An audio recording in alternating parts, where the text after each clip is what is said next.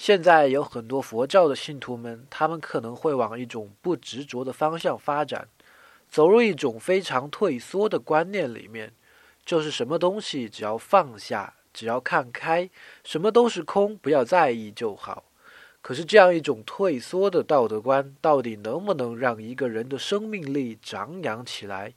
我觉得还是有点为难的。相比之下，一个敢于弃财而去的富翁，必定比一个终生未得到金钱满足的乞丐道心坚固。